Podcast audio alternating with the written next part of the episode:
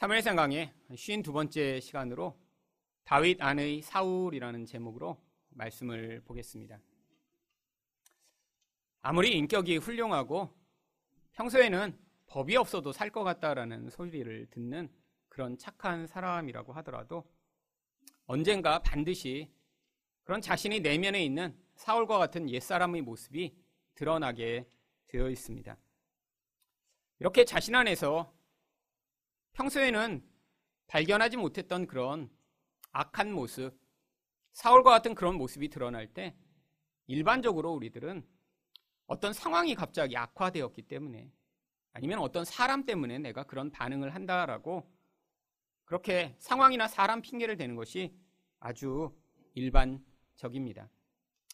그런데 아무리 착한 사람이라도 이렇게 자신 안에서 드러난 그 모습을 끝까지 감출 수는 없습니다. 물론 성격이 좋고 또 인격이 훌륭한 사람은 남에게 들키지 않은 채로 아주 오랫동안 자신이 원래 어떤 사람인지를 감추고 살 수 있을지는 모르지만 결국에는 어떤 상황이 되면 그런 모습이 드러나게 되어 있죠. 평소에 이렇게 착한 사람이라고 할수록 자신의 그런 평소에 보지 못하던 모습을 발견하게 되면 더 많이 충격을 받고 그것들을 자신의 것으로 인정하지 않으려고 합니다.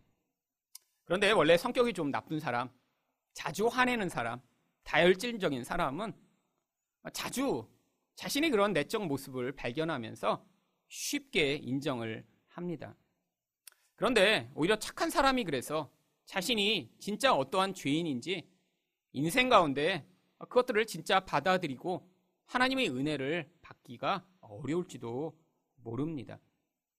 오늘 성경에 이렇게 다윗, 지난 시간에 우리 보았지만 사울을 죽일 기회가 주어졌지만 하나님을 신뢰하며 그 사울을 그냥 돌아가도록 만들었던 이 다윗조차 어떤 상황이 벌어지고 나니까 그 분노를 못 이겨 바로 자신에게 모욕을 가한 그 사람뿐 아니라 모든 사람들을 다 멸망시키고자 하는 그러한 이런 모습을 드러냅니다.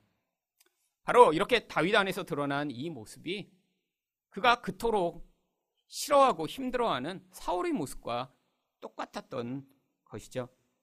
하나님이 성도는 바로 그 성도 안에 존재하는 그런 사울과 같은 옛사람을 드러나게 하셔서 그것이 자신의 죄이며 악이라는 사실을 인정한 그런 인생 가운데 하나님이 은혜를 베푸셔서 그를 바로 하나님의 은혜로 구원하시고자 하시는 것입니다. 그렇다면 성도 안에 옛사람은 언제 드러나나요? 의존의 대상이 사라질 때입니다. 1절 상반절 말씀입니다. 사무엘의 죽음에 온 이스라엘 무리가 모여 그를 두고 슬피 울며 라마 그의 집에서 그를 장사한지라. 사무엘은 아주 중요한 인물입니다. 이 사무엘이 얼마나 중요하냐면 바로 우리가 지금 함께 공부하고 있는 이 책을 사무엘서라고 부를 정도로 이 한 사람의 영향력은 이스라엘 역사 가운데 아주 중요했습니다. 사사기 시대를 거치며 왕정을 준비하는데 이 사무엘이라고 하는 사람을 빼놓고는 이 새로 도래될 이 왕정이 준비되지 않았기 때문이죠. 국가적으로 이렇게 이 사무엘이 죽은 것을 사람들이 슬퍼했을 뿐 아니라 특별히 다윗에게 있어서도 이렇게 사무엘이 죽은 것은 그에게 아주 큰 영향력을 미쳤습니다. 왜 그랬나요? 바로 이 다윗을 기름 부었던 사람이 사무엘이기 때문입니다. 사무엘상 16장 13절을 보시면 사무엘이 기름 뿔병을 가져다가 그의 형제 중에서 그에게 부었더니 이날 이후로 다윗이 여호와의 영에게 크게 감동되니라. 다윗은 이전에 가정에서도 인정받지 못하던 막내며 또한 목동에 불과했습니다. 그런데 사무엘이 와서 그를 기름 부은 이후에는 그의 인생에 아주 극적인 변화가 나타나기 시작했죠. 바로 골리앗이라고 하는 이스라엘을 위협하는 그런 원수를 무찌르게 되고요. 왕의 사위가 되고요. 이스라엘의 영웅이 되었던 그런 인생의 아주 놀라운 변화가 이 사무엘로 말미암아 시작되었습니다.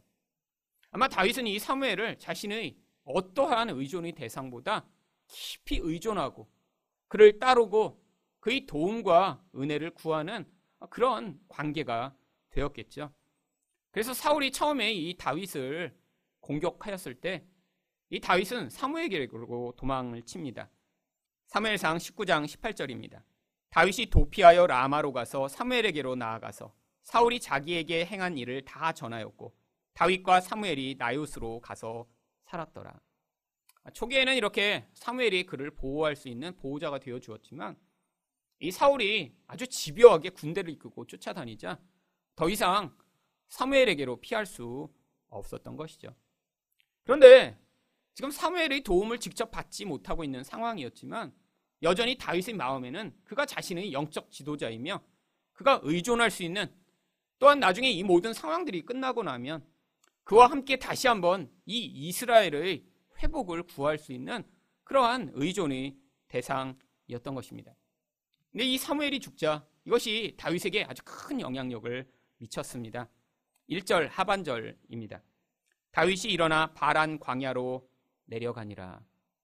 지금 원래 다윗과 사람들은 유다 광야 가운데 엔게디라고 하는 곳에 머물러 있었습니다.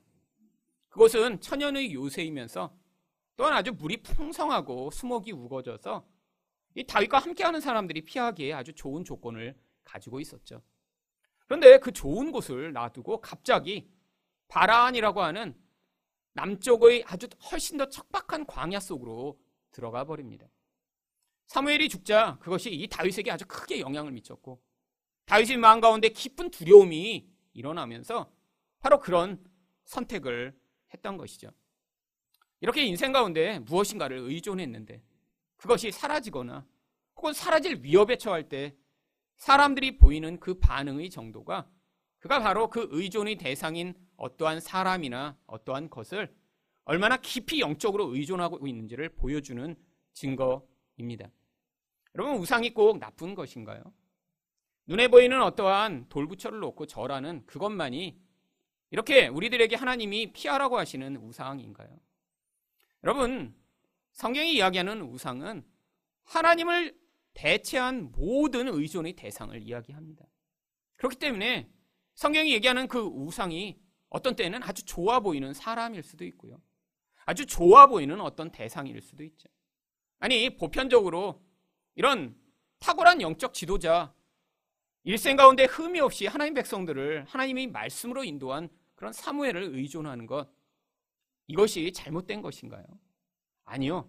근데 그것이 영적인 힘을 가지고 내면으로 하나님을 의존한 자리를 대체하는 순간 바로 이 사무엘이 그의 인생에서 사라지자마자 다윗이 보인 이 두려움에 사로잡힌 반응이 바로 이 사무엘이 다윗의 영적 우상이었음이 드러나게 되는 것입니다. 여러분 모든 사람은 눈에 보이는 어떤 것을 의존하게 되어 있습니다. 왜 의존하죠? 그 의존의 대상이 자신이 이렇게 위험에 처했을 때 보호해주고 또 자신이 원하는 어떤 종류의 쾌락이나 안정을 줄 수 있을 것이라고 생각하기 때문이죠. 근데 그 의존은 영적이기 때문에 평소에는 절대로 드러나지 않습니다. 여러분, 돈을 의존하는 사람이, 아, 내가 돈을 의존합니다. 라고 이야기를 하는 걸 들어보셨나요? 사람을 의존하는 사람이, 아, 나는 정말 사람을 의존해서 하나님 의존하기 힘들어요. 이런 얘기 잘 안 하죠. 여러분, 근데 언제 그것이 드러나죠?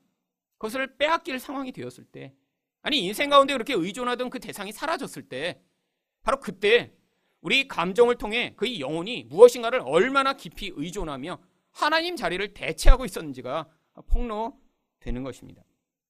그래서 결국 하나님은 우리 인생 가운데 결국에는 우리가 의존하고 있는 어떤 대상을 사라지게 하시거나 아니면 하나님이 사라지게 하시지 않아도 그것이 사라질 그런 상황에 처했을 때 드러나는 우리 내적 반응을 통해 우리 우상이 무엇인가 가르쳐 주시며 거기에서 우리를 구원하시고자 하시는 것입니다.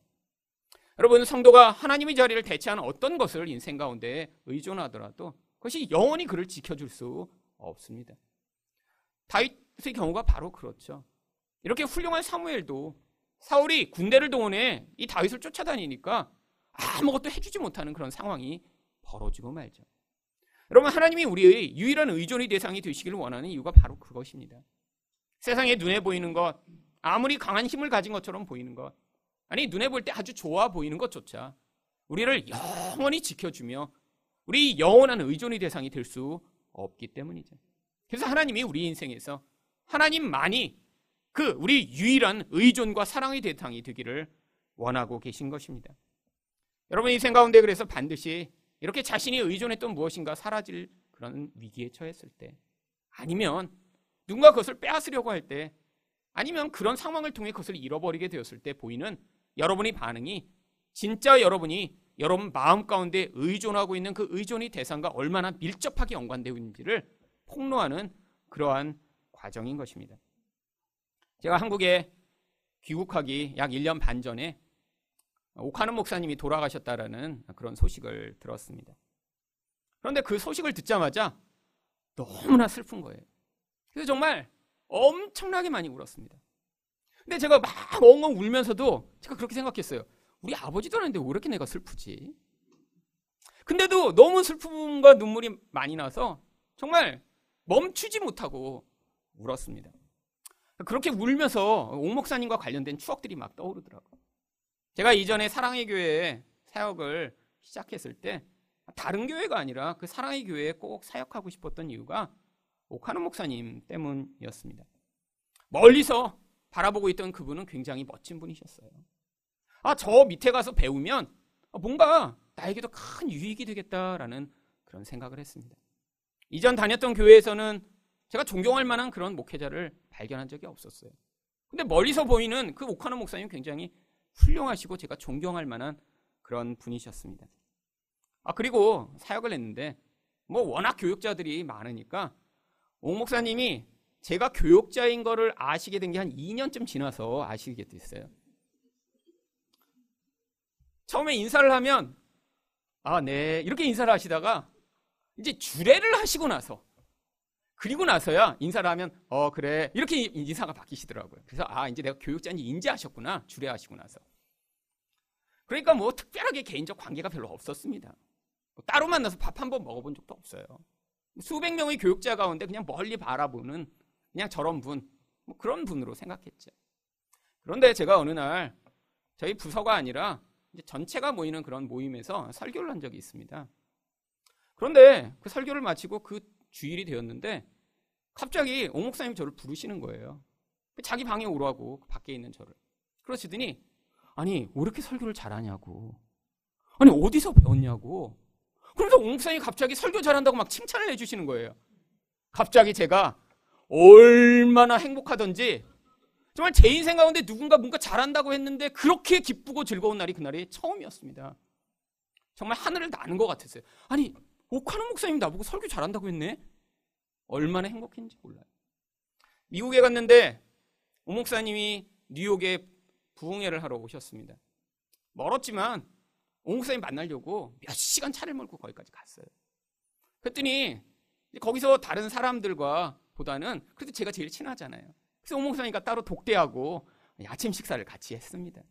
그래서 이런저런 궁금했던 것도 여쭤보고 아 그리고 목사님 얘기하시더라고요. 공부 마치고 한국에 돌아오면 찾아오라고. 여러분 저한테는 그게 하나님의 약속처럼 어, 들렸습니다. 근데 그 옥목사님이 돌아가신 거예요.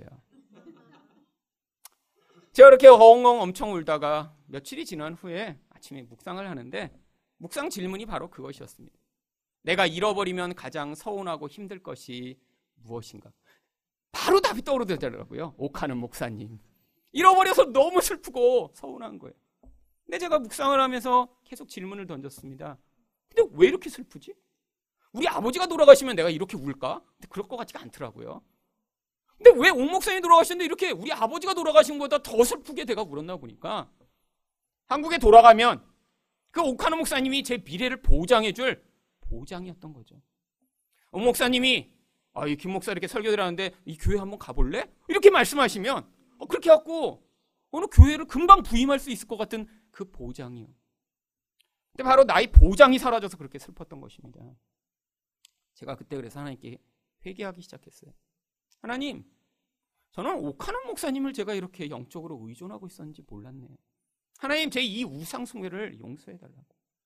하나님 말고 하나님 자리를 대체해 이렇게 제 영혼 안에서 그렇게 나의 미래를 보장받으려고 했던 어떤 사람이 제 인생에서 다 사라지게 해주셨어. 하나님 정말 제가 근원 안에서부터 하나님을 의존하는 자가 되게 해달라고 간절히 기도를 했습니다. 그랬더니 기도에 하나님이 응답하시기 시작을 했습니다.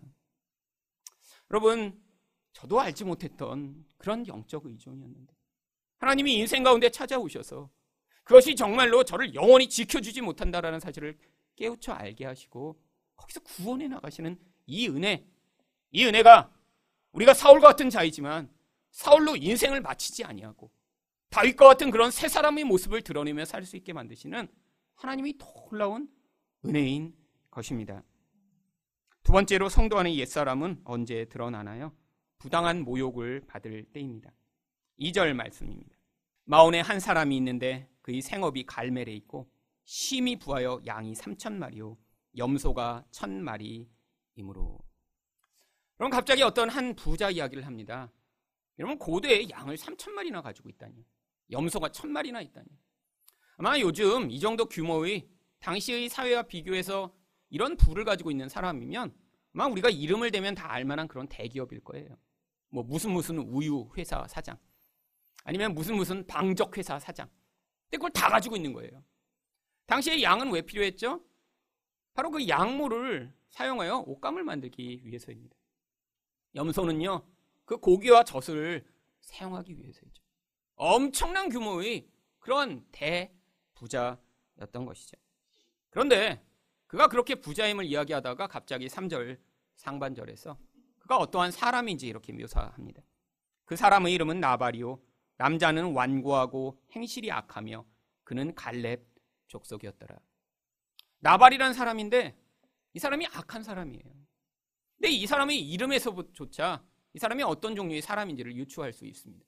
나발이라는 말뜻 자체가 바보라는 단어예요. 그럼 바보, 멍충이 뭐 이런 뜻이 나발입니다. 그런데 어느 부모가 자기 자녀 이름을 요번에는 첫째는 바보라고 짓고 둘째는 멍충이라고 짓자 이런 부모가 어디 있겠어요. 그래서 학자들 사이에는 이게 나중에 붙여진 이름 같다라고 추측하는 경우도 있습니다.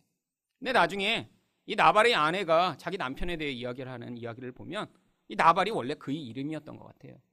근데 그래서 학자들이 또 연구를 해보다 보니까 이 나발이라는 단어의 어근 가운데 재빠르다, 민첩하다 이런 뜻을 가지는 그런 단어와 연결시킬 수 있다는 것을 발견했습니다. 아마 그 아버지는 이 나발을 아 우리 아들이 민첩하여 아주 성공하는 그런 사람이 되기를 바라는 마음으로 이름을 붙였는데 동음 이의어가 이렇게 바보란 뜻이 있었던 것을 알지 못했던 것인 것 같습니다. 근데 이 바보인 나발이 어떠한 본질을 가지고 있나요? 완고하다라고 이야기를 합니다.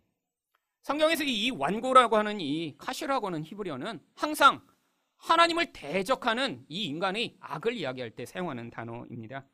출애굽기 13장 15절 말씀을 보시면 그때 바로가 완악하여 우리를 보내지 아니하며 여기서 이 완악하다가 바로 이 나발을 묘사할 때 사용하는 완고하다와 같은 단어입니다. 근데 이런 완악함으로 말미암아 어떤 일을 했나요? 여호와께서 애굽 나라 가운데 처음 난 모든 것은 사람의 장자로부터 가축의 처음 난 것까지 다 죽이셨으므로 하나님의 뜻을 계속해서 거부하다가 결국엔 하나님의 심판을 당할 수밖에 없는 그런 인간의 악을 이야기할 때 바로 이 완고하다라고 이야기를 하는 것이죠. 내적으로 하나님의 선을 받아들이지 않고 내가 생각하는 나의 선과 나의 뜻을 고집하다가 결국 심판을 당할 수밖에 없는 그런 악한 행위를 만들어내는 그런 악인을 이야기하는 표현인 것입니다. 그런데 이 나발이 갈렙 족속이라고 이야기를 합니다. 갈렙 족 속은 유다 지파 가운데 가장 중요한 족속 중에 하나였습니다. 바로 다윗과 같은 지파 친척 출신인 것이죠. 그런데 이런 부자에게 아비가일이라고 하는 아내가 있었습니다. 3절 하반절입니다. 그의 아내의 이름은 아비가일이라 그 여자는 총명하고 용모가 아름다우나. 여러분 이런 부자가 아름다운 여인이랑 결혼한 것은 아주 당연한 것입니다. 여러분 요즘도 그래서 재벌집 아들들은 대부분 이런 아름다운 여인이랑 결혼을 하죠. 그런데 돈이 많아서 결혼한 것은 뭐 당연하다고 치지만 아, 그 이쁜 여인이 이렇게 총명한 경우는 이거는 로또를 맞은 것입니다. 그건 우연히 벌어진 일이죠. 아니 우연도 아주 어려운 우연이에요. 대부분 아름다운 여인들은 어떻습니까? 눈에 보이는 그 미모로 어려서부터 하던 예뻐 예뻐 이런 대우를 받았기 때문에 아주 교만해집니다. 자기밖에 알지 못해요. 이렇게 자기밖에 알지 못하고 교만한 사람이 어떻게 총명하겠어요? 특별히 성경이 이야기하는 총명은 똑똑한 것을 이야기하는 것이 아닙니다. 눈에 보이지 않는 하나님을 의존하여 영적 시각으로 이 눈에 보이는 세상을 판단하고 살아갈 수 있는 그런 영적 지혜를 이야기할 때 총명하다라고 이야기를 하죠. 그런데 이 여인은 아니 이런 악인과 같은 놈이 돈으로 여자를 사서 결혼을 했는데 알고 보니까 로또로보다 훨씬 더 귀한 그런 아주 놀라운 여인이었던 것이죠. 그런데 바로 이 나발이 양털을 깎는 그런 상황이 벌어집니다. 4절과 5절입니다. 다윗이 나발이 자기 양털을 깎는 다음을 광야에서 들은지라.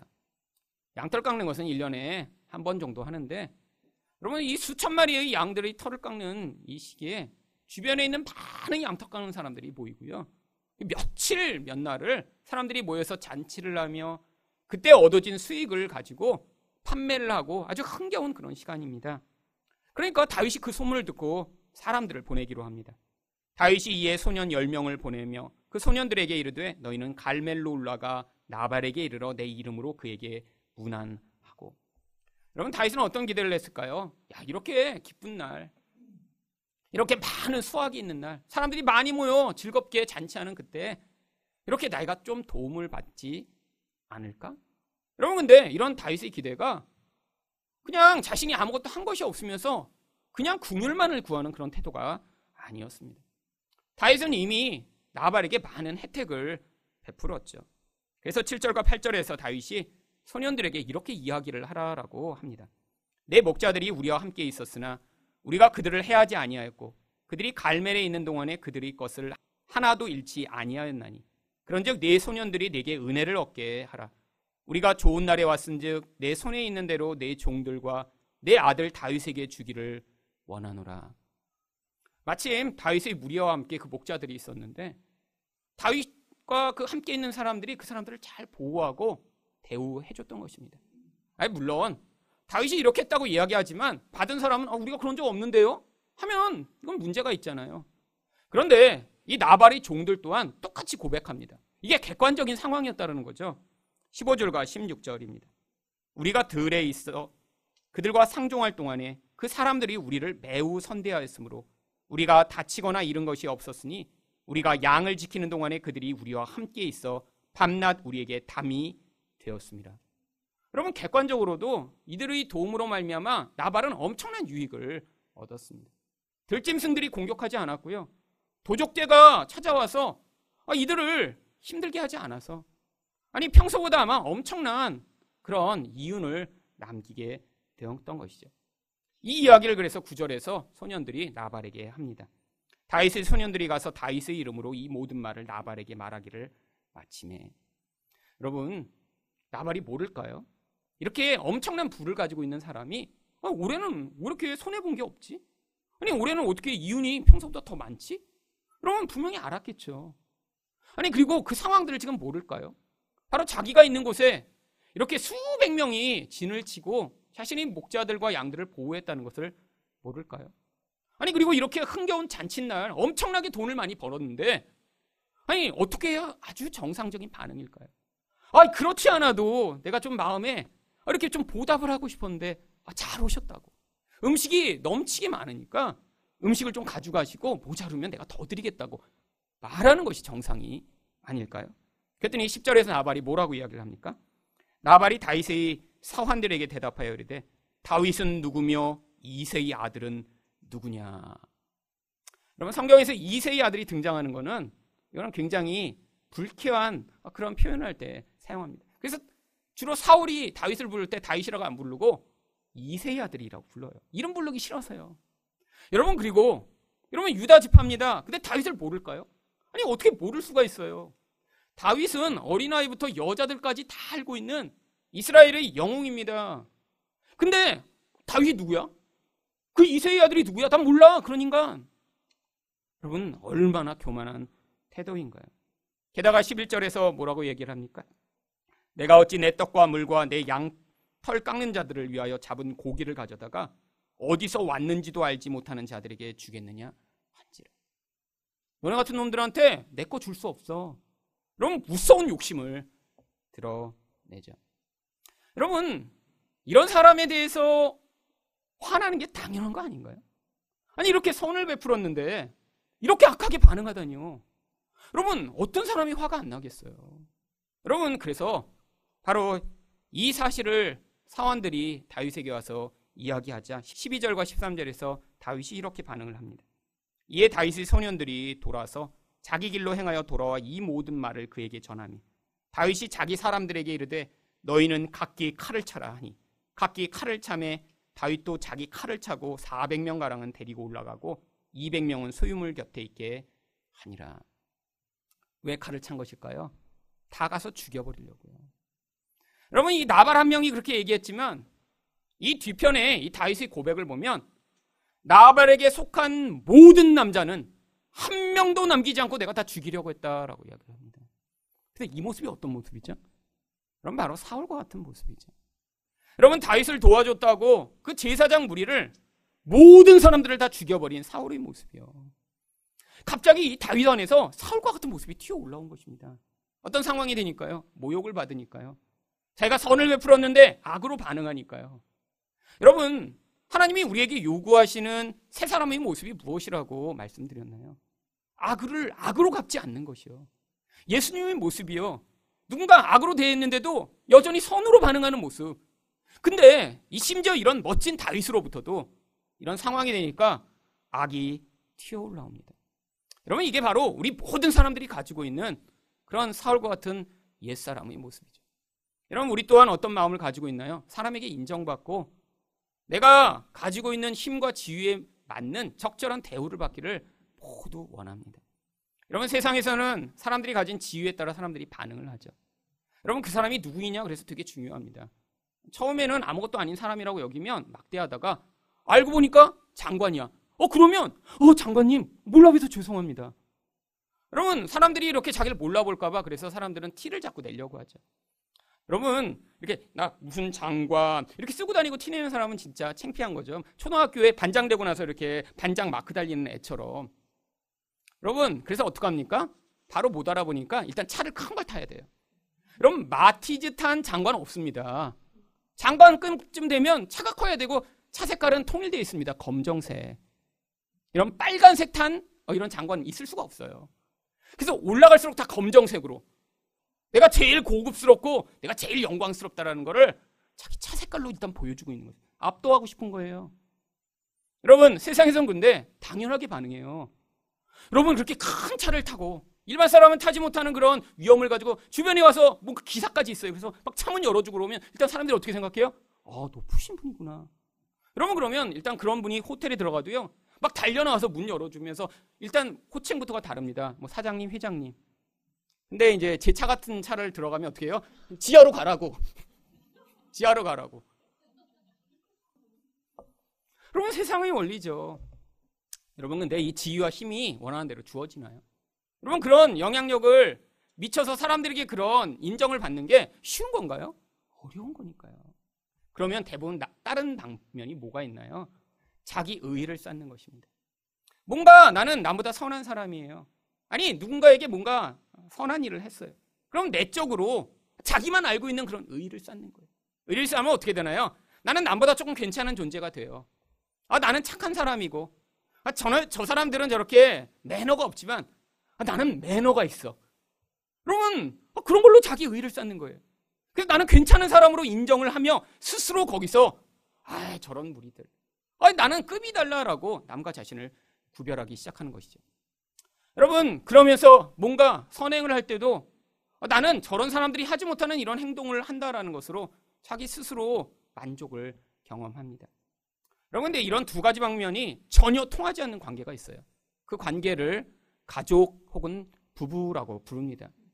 여러분 가족 관계 가운데 뭐 남편이나 아내가 지위가 높다고 아, 우리 뭐 사장님 이러는 가족 없어요. 여러분 여기서는 저도 목사지만 집에 가면 아빠예요. 여러분 그러니까 여러분 자기가 가지고 있는 사회적 지위와 영향력으로 가족 관계가 맺어지지 않습니다. 밖에서는 대통령이에요. 그래서 모두가 무릎을 꿇을 수 있지만 집에 가면 아빠면 남편이겠죠. 여러분 그리고 집에서 또 통용되지 않는 게 무엇입니까? 이 자기 의가 잘 통용이 안 되고 금방금방 힘들어집니다. 아, 뭔가 내가 이렇게 설거지를 하고 나서 자기 의가 쌓였어요. 그래서 내가 이렇게 설거지를 했다. 그러면 그거에 반응해서 상대방이 똑같은 방식으로 반응합니까? 아, 남편이 설거지를 이렇게 해주셨네? 그럼 난 청소를 해드려야지? 그러면 안 해요. 그러니까 집에서 싸우는 거예요. 내가 설거지 다섯 번 했는데 자기 의를 쌓을수록 나중에 더 폭발이 심합니다. 어, 이게 아내가 못 알아주지? 근데 거기다가 아내가 갑자기 뭐래요? 아, 설거지 하려면 제대로 해야지 쭈가루가 두 개나 묻었잖아. 이러는 순간에 왜 화나죠? 자기 의가 인정이 안 됐으니까요. 상대방이 어 여보 어떻게 이렇게 다른 남편들은 안 해주는데 아, 우리 남편 최고 이렇게 해주면 마음이 괜찮아요. 근데 거기서 고춧가루 얘기를 하는 순간에 그냥 접시를 다 깨뜨리고 싶은 이런 생각이 갑자기 들잖아요. 왜요? 자기 의가 인정이 안 됐으니까요. 여러분 이게 바로 우리의 사울의 모습인데 이런 사울은 아주 미미합니다. 일상 가운데 나타나는 사울이니까요.